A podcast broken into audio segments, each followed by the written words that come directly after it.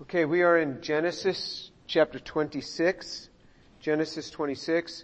We're going to pick off where we pick up where we left off last time, and uh, just to give you a background, Isaac, because of a famine, so a famine has taken place, and Isaac has to leave where he was formerly, and he moves to the town of Gerar, and Gerar is actually not on this map. It's just off the edge of this map. So Gerar is right about here. And, and the, I guess the famine must have been just a little bit uh, less severe here in Gerar. He, he, a lot of his time he spends in Beersheba. But he goes over to Gerar during this famine. And during that famine, uh, uh, he meets up with, with Abimelech, a different Abimelech than his father Abraham had dealt with. Uh, this is about 60 to 75 years later than when Abraham had met up with, with had gone to Gerar. And while it's a time of famine, it's a time of famine in the world, Isaac is thriving. Isaac is growing and planting and getting a hundredfold and, and, and so you see that it's exactly what it says in, in Psalm chapter 1 is that when the world is drying up, you can be, you can be prospering. In a time of famine, Isaac is prospering. And so let's pick it up from verse 12. Now Isaac sowed in the land and reaped in the same year a hundredfold. And the Lord blessed him. So that's Genesis chapter 26 verse 12. So he's reaped a hundredfold during a time of famine. Verse 13, and the man became rich and continued to grow richer until he became very wealthy. For he had possessions of flocks and herds and a great household, so that the Philistines envied him. So here he is living in the land of Gerar. The Philistines start to envy him because he's just, his household is just increasing and his flocks and his herds and they're looking at this guy in a time of famine. This guy is just flourishing. So it's really interesting that when you have the Lord, you can really be even flourishing when the world is drying up. And, uh, um, and then it says in verse 15, now all the wells, all the wells, which his father's servants had dug in the days of Abraham, his father, the Philistines stopped up by filling them with earth. So again, when he's speaking about the Philistines, he's speaking proleptically and and uh, um, he says that that they envied him so much that Abraham, his father, had dug many wells, and wells are a life source over there, particularly in a time of famine. Wells are a life source, and in order to hurt the growth of of uh, Isaac, the men plugged up the wells. We used to have an expression, I don't know if it's an expression anymore. We used to say, don't cut off your nose to spite your face. Does that, is that ever used anymore? It, it, it, actually used to be quite an, a common expression, right? Back in the old days. and, uh, um, but that's exactly what they're doing. In a time of famine, they are hurting themselves also just to hurt him all the more because he has bunches of flocks. So when you have a person who has lots of flocks and lots of herds and a huge household and you stop up all of their wells, it says all of the wells in verse 15. Now all of the wells, you stop them all up, you, this is, this is just death for this guy. This is just death. This is what he's proclaiming. Uh, he's just really cutting off the, the life blood from them. Uh, uh, uh, from Isaac's family. And then in verse 16, then Abimelech said to Isaac, go away from us for you are too powerful for us. So look at what he did. He stopped up all of the wells. They stopped up all the wells. Then they said, go away from us. So in other words, they went out and they stopped up all the wells in this southern region that Abraham had dug. And then they said, now go from us. So this is like sure death. This is a very abusive action toward Isaac by the people of Gerar. And why would they do this? Not that Isaac had done anything to them, but because they envied his prosperity. If you envy someone or something, you will end up doing things to harm them. That's why the scriptures talk about not being like this. Don't covet your, your, your neighbor's things. And so they sent him away. So this is a direct attack upon him. This is attack. This is some extrinsic attack upon him.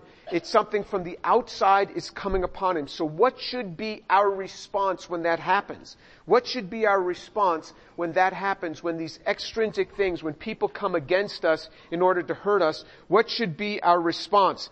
Well, the scriptures are pretty clear about this, what our response should be. If you look, at, look in Romans chapter 12, so the New Testament has for us instruction on how our response should be. Romans chapter 12 verse 19 says, Never take your own revenge, beloved, but leave room for the wrath of God, for it is written, vengeance is mine, I will repay, says the Lord. But if your enemy is hungry, feed him. If he is thirsty, give him a drink, for in so doing you will heap burning coals on his head. Do not be overcome by evil, but overcome evil with good. You overcome evil with good.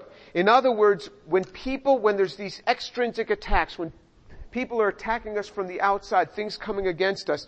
It says we're not to seek our own revenge. We're not to do that. And it says, do not be overcome by evil. Evil can overcome us.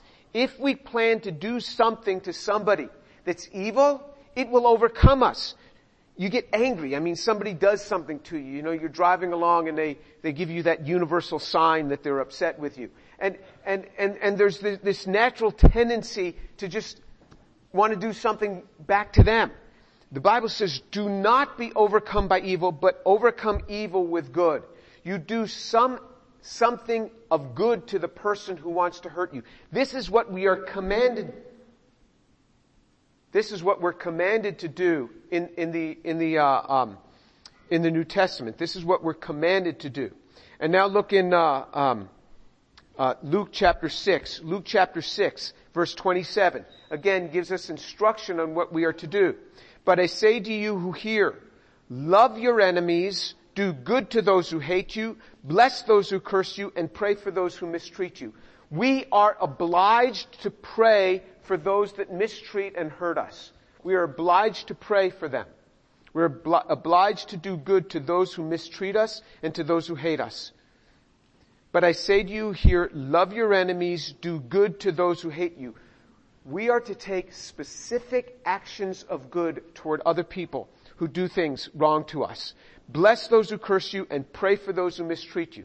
So when we have extrinsic attack, how are we supposed to face it and thrive according to the Bible?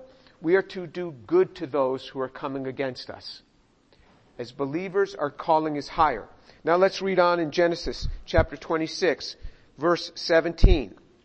And Isaac departed from there and he camped in the valley of Gerar and he settled there. So when he left the city of Gerar and he went down to the valley of Gerar, so that's the wadi that will be coming off the town. So there he goes down into the valley. So he leaves the city, he goes down into the valley. What happens in the valley? Let's read in verse 18. Then Isaac dug again the wells of water which his father, which had been dug in the days of his father Abraham. For the Philistines had stopped them up after the death of Abraham. And he gave them the same names which his father had given them.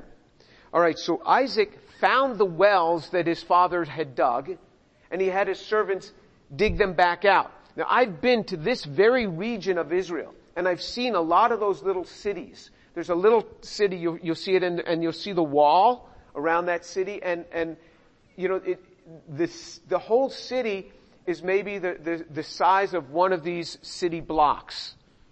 You know, that's it. And, and, uh, you know, there, there may have been, I don't know, a thousand people living in that city. 500 people. And there would be a, a well of water right at the entrance to the city Right inside the wall there is the well. You find a well, you build a, a little town around that well because you're dependent upon that well. You need that well. That's your lifeblood right there. And so, so he knew where those wells were. He went and he started digging them back out. Verse 19. But when Isaac's servants dug in the valley and found there a well of, they dug in the valley and they found there a well of flowing water the herdsmen of Gerar quarreled with the herdsmen of Isaac saying, the water is ours. So he named the well Esek because they contended with him. So again, he leaves the city, he goes into the valley, he digs out one of the wells, he has water, and then the Philistines say, hey, that's our well. Uh, you know, my father dug it, you stopped it up, I dug it back out, and now you're claiming it's yours. So what does he do? He, he, he, then he moves on and it says in verse 21, then they dug another well and they quarreled over it too. So he named it Sitnah. Sitnah is actually the same derivation of, of, of the word Satan. And, and so he dug out another well and they claimed that one too. So here they had stopped up a bunch of wells, which cut off their own lifeblood. Isaac digs out the wells and then they say, hey, that's our well. And uh, uh, so you see, he has this attack. So when you, when people come against you, think about Isaac. People came against him too. The New Testament gives us the way to deal with it. We are not supposed to attack back. We're not. You, if you're of the world, you go ahead and you do that. But we are called to something higher. And in fact, we're to pray for those who mistreat us. This is an active prayer for those that will mistreat us. We're to pray for them. That's what we're obliged to do. And then in verse 22, he moved away from there and he dug another well. So he moved away now from the valley. He says, I'm, I'm getting far away from this town of Gerar. Moved out of the valley. He moved away from, from there and he dug another well and they, and they did not quarrel over it. So he named it Rehoboth. For he said, at last the Lord has made room for us and we will be fruit, fruitful in the land. So this word Rehoboth, there, there's a town in Israel called Rehovot, which is the same word, and, and uh, it is the town where, where the Weizmann Institute is. So for all of you who are scientists, you may have heard like uh, of the Weizmann Institute. It's a it's a great research institute in, in Israel. And I've done sabbaticals there. It's, it's a wonderful place. But it, it just means, uh, uh, it means this, this spacious place is the name. And it's actually not, not too far um, uh, from there. It's probably, oh, I don't know, 10 miles from from uh, uh, where Gerar might be, or 20 miles from Gerar might be. And so I, I don't know if that's the same town where Rehovot is today, but it may be, it may not be, but it's of the same name. And he said, I'd, I, I'll be fruitful there. Now verse 23, then he went up from there to Beersheba. So he left there and he goes to Beersheba. So that town of Beersheba was, was where Abraham spent a lot of his life, was in Beersheba. Isaac spent a lot of his life growing up in Beersheba. That is that, that place where there were seven wells, uh, uh, and, and that, that, uh, so he goes back to Beersheba. So now the, the, uh, the, the famine might be lifting at this time. And it says, uh, in verse 24, then the Lord appeared to him the same night and said, I am the God of your father Abraham. Do not fear, for I am with you. I will bless you and multiply you and, and, and multiply your descendants for the sake of my servant Abraham. So he built an altar there and he called upon the name of the Lord and he pitched his tent there and there Isaac's servants dug wells. So the Lord appeared to him. So the Lord had appeared to him much like the Lord had appeared to him earlier. But, but, uh, um, Isaac this time has public worship.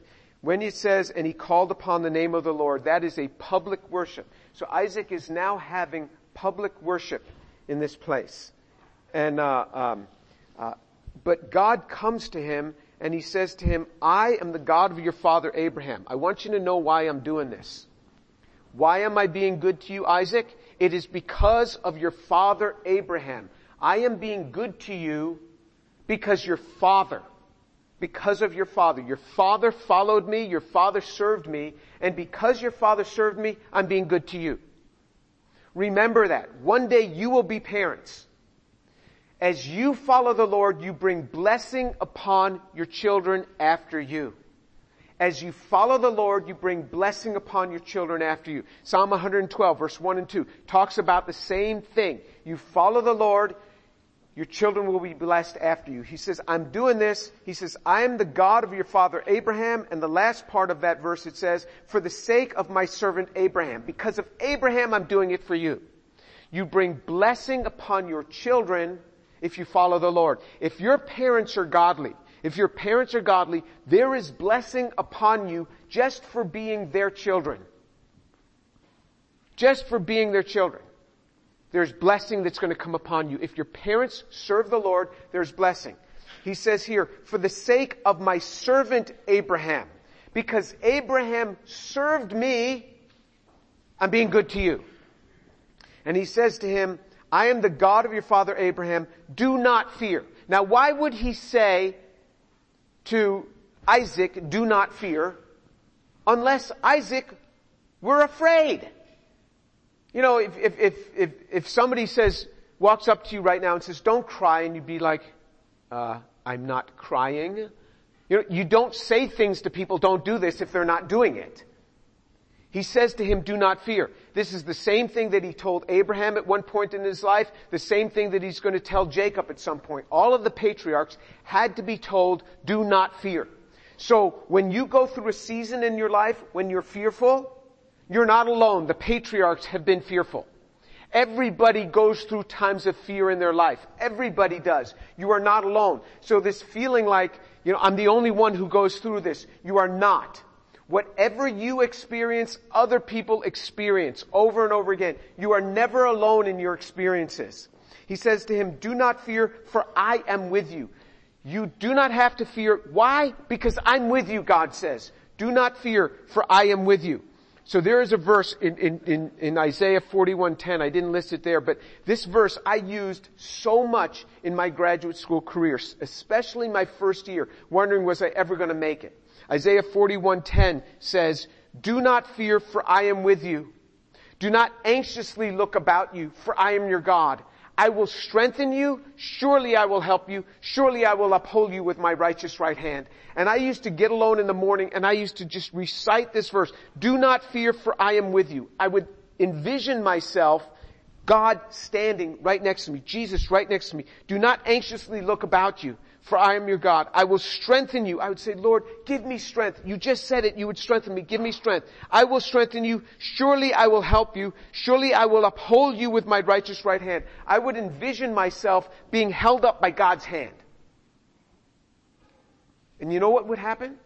I would walk out of my prayer time like a roaring lion. I'd go from feeling very weak to feeling invincible. You say, how can that happen? Because I obeyed the Word of God. You obey the Scriptures, these things happen. You don't, it doesn't. It's that clear. You obey the Scriptures and God strengthens you. God does this. It's up to Him. He does it. And so He says, He says to, to Isaac, He says, do not fear, for I am with you. I will bless you and multiply your descendants. I will bless you and multiply your descendants. I'm going to do all these things for you. This is not now the extrinsic attack. We just saw the extrinsic attack. They plugged up the wells, and then he moved and they fought over the wells with him again and again and again and they drove him out of the city. That's extrinsic. How do we deal with extrinsic attacks? We pray for our enemies. That is the only way you will have peace when you are under attack from this extrinsic attack, you pray for your enemies. You bless them. You do intentional acts of good. Do not be overcome by evil, but overcome evil with good. Somebody's hurting you. You find out what they like and you get them that. You buy Starbucks coffee for your enemies and you give it to them. By specific acts of good, you overcome in the midst of extrinsic attacks. How about the intrinsic attacks? How about the attacks from within? This is the more insidious. This is the one that battles with us. I'm reading this book called iGen. The, uh, uh, the, the generation is called iGeneration or Generation Z, which is exactly what you guys are in. Generation Z is now from 9 years old to 26 years old. That's Generation Z. And you say, well, I'm 27. I'm, no, you're still part of that. I mean, when, they, when they talk about generations, but it, it's 9 to 26. It's, it's this generation where people grew up with smartphones in their hand and what's happening. The depression level within the, the I generation, within Generation Z, has more than doubled from the time that I was in college. More than doubled. In fact, some people even say tripled. And what happens is they're finding is that because you can do so much on social media in your home. You never have to leave. You, you know, Amazon can bring you everything. You never have to go out and, and, and interact with people.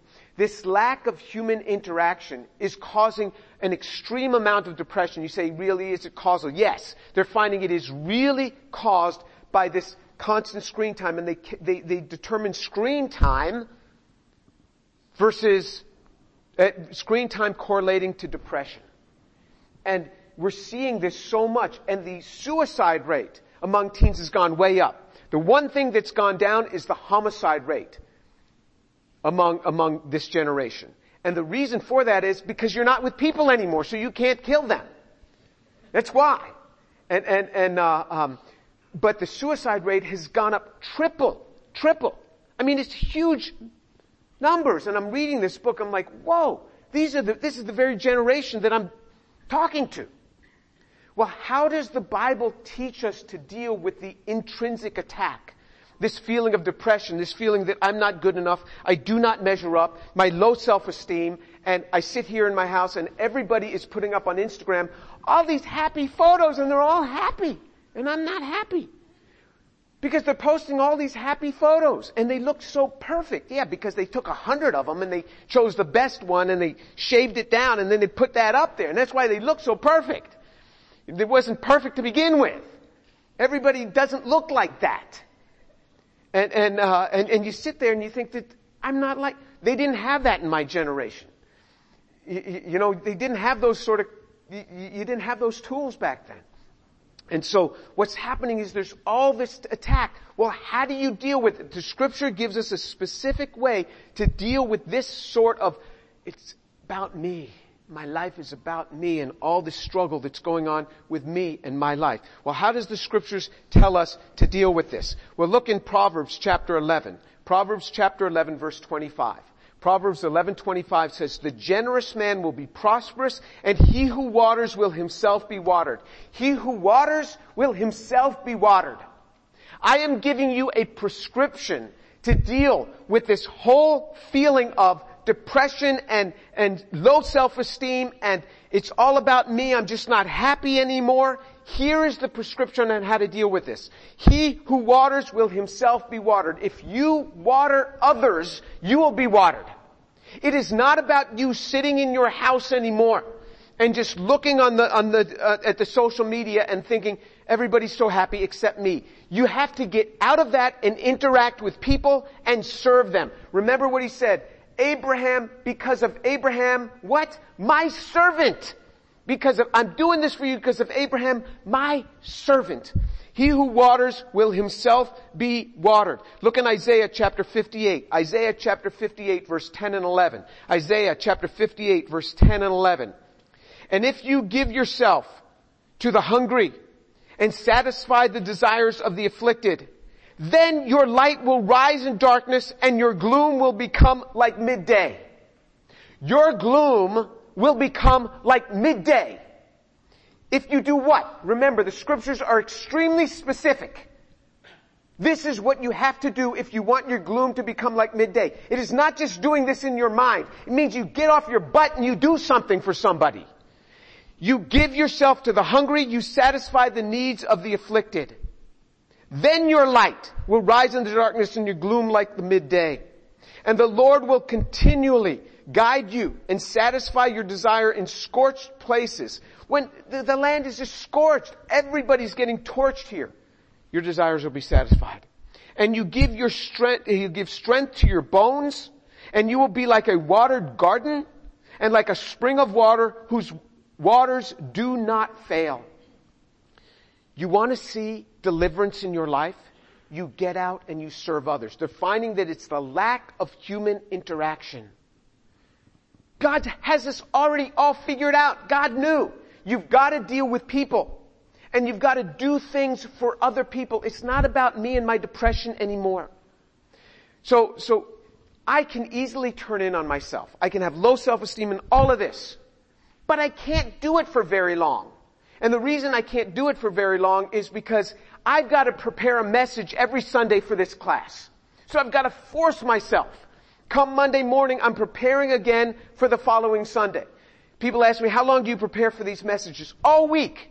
All week I am preparing for this, Sunday message. Every day, every day that week, I'm reading the scriptures and meditating on it, saying, Lord, here's the portion. Speak to me. What's the message for today, for, for that Sunday? What is the message? I have to do this. I don't have time to just sit in my, my home and suck my thumb and feel how bad I am about myself. I can't because I have to deliver this message. I'm obliged to do this. This is my act of service. And I have other ministries going on during the week. I have to go in there. I have, a, I have this, this faculty staff prayer meeting. I can't just go in there and say, hey guys, I just feel miserable. Just pray for me, okay? Just, just, you're all here, just pray for me. I can't do that. We're praying for the campus. It's not just about me. When you're there to do things for others, it pulls you out of this. God already figured this out. He said, if you give yourself to the hungry and satisfy the desire of the afflicted, then your light will rise in the darkness and your gloom will become like midday. If you pick up an active service, you say, I don't know where to serve. We got a whole church here where you can be serving. We got a whole church here where you can be serving. You can come on Wednesday nights and work with the kids group. You can do upward basketball with the kids. And that means you get out of your house and you do something and now you got to teach a little Bible study to some kids. So it forces you to get out of yourself. God figured this out. You say, man, this is too simple. Mine is clinical. All right. Well, let me, let me share with you this portion. This is, this is very interesting in, in, in, uh, in 2 Kings chapter 5, let me tell you what's happening here. There's this great man Naaman. He's from this, this, uh, uh, this, this country called Aram.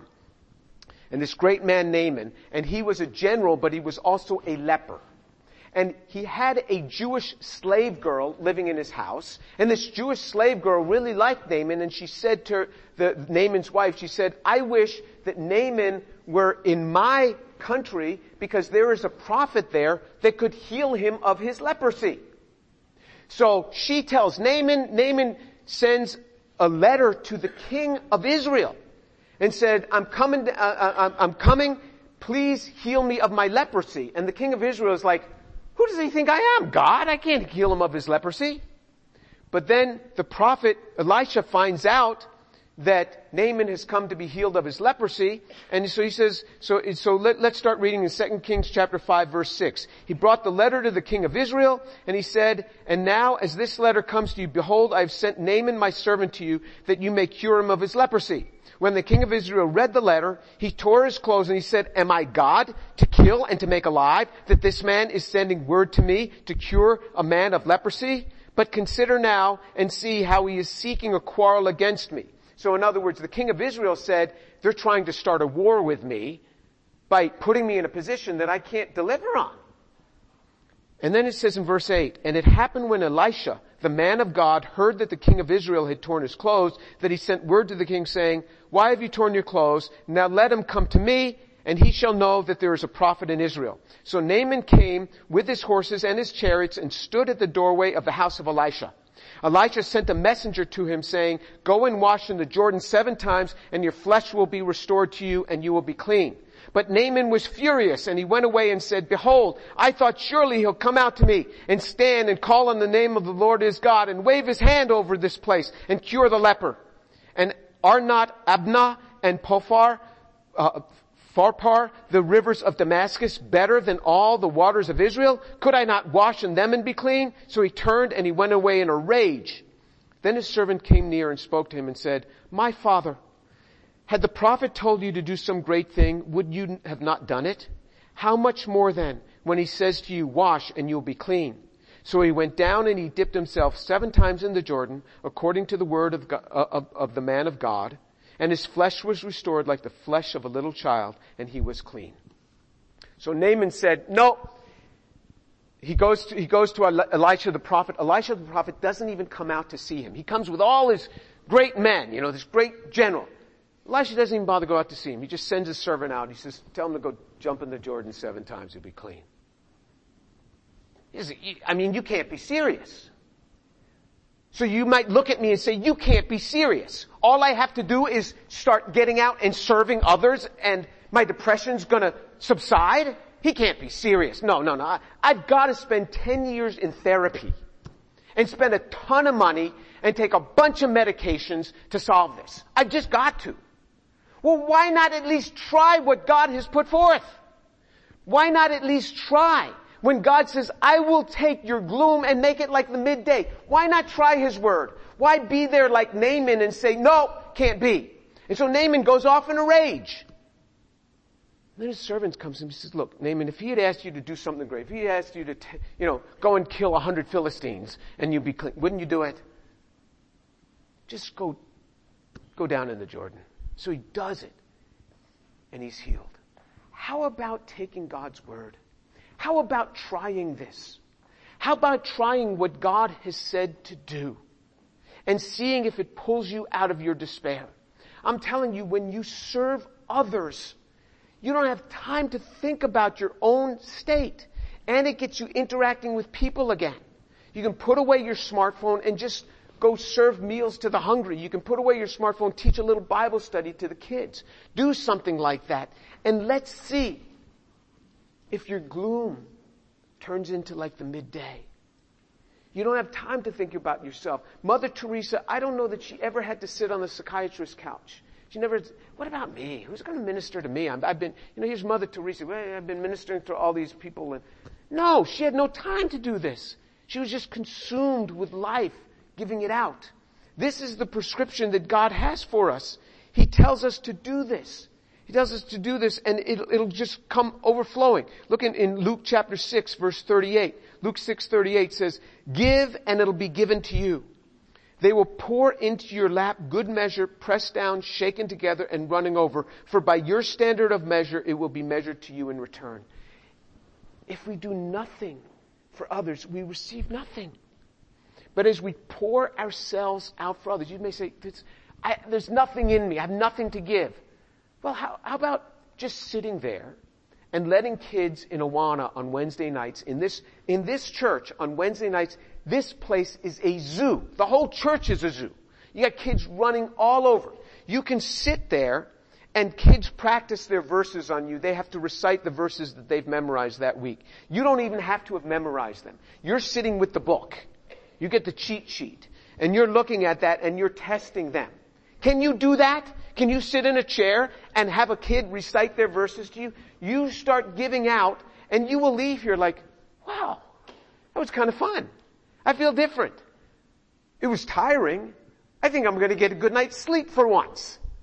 It will be, turn your gloom into midday. How do you deal with the extrinsic attack? You pray for those who are coming against you and you overcome evil with good. How do you deal with the intrinsic attack? Oh, I am just being overcome. How do you deal with this? It's through specific acts of good, specific acts of service. This is how He's created us. Uh, look in, in um, Philippians chapter 4. Philippians chapter 4 verse 11 says, not that I, well, well, um, let me read the whole, a little bit above there. So in Philippians chapter 4, it says, in verse, in verse 9, Philippians chapter 4 verse 9. These things I have learned and received and heard and seen in me. Practice these things and the God of peace will be with you. Philippians 4 9.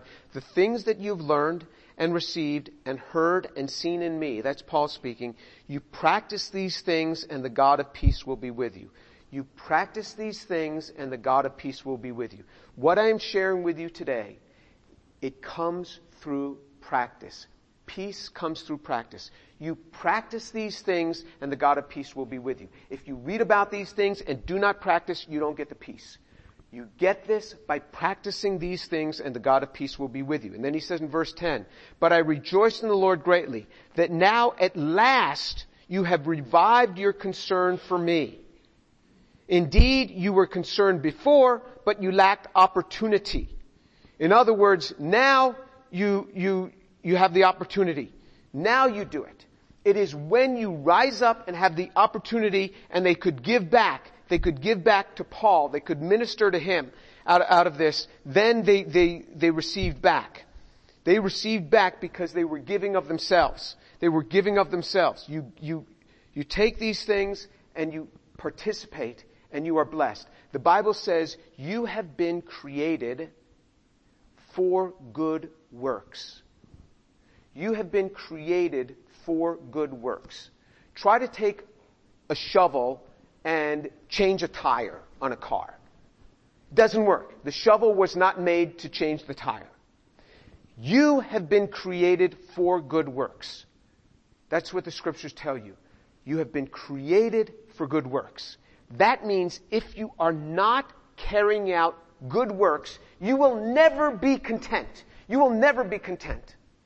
I ask you to try the Word of God, test the Word of God and see if it be true.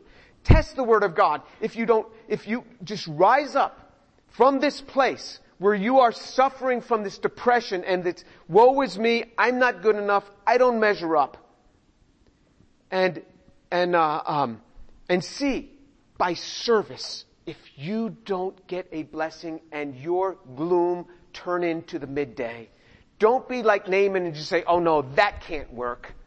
That, that's just too simple. That's just too simple. Remember, it's God who made you. It's God who created you.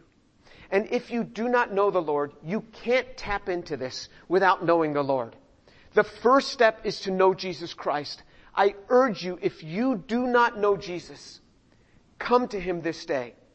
After this message, we're gonna, we're gonna take the Lord's Supper and then we're gonna go to my home for lunch. I beg you to come to my home for lunch. If you do not know the Lord, you come to my home for lunch. I will sit with you personally and tell you my story about how I came from a totally different background and came to faith in Jesus Christ. I just want to tell you my story. And you will get saved today. I guarantee it, you will get saved today. And then you will be able to tap into this. And this whole feeling of despair, this whole feeling of woe is me, I don't measure up, I'm not good enough, I'll never be successful. You can start to do these very things this intrinsic attack you overcome by doing works of service. You have been created for good works. You do that and you will be greatly blessed. Let's pray.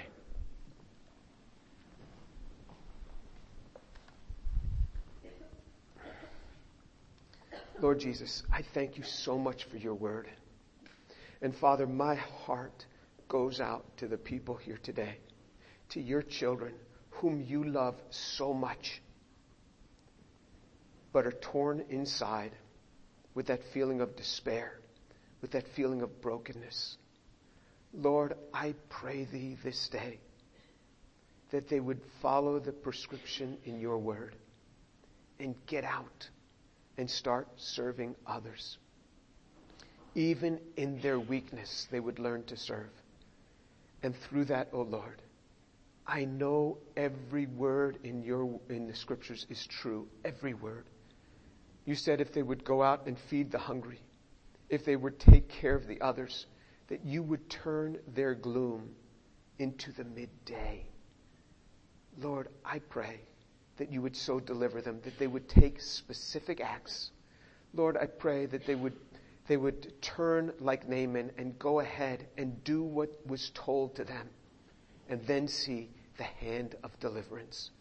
Father, please, Lord, work upon their hearts, that they would take your word for what it is, the truth of it, and follow through.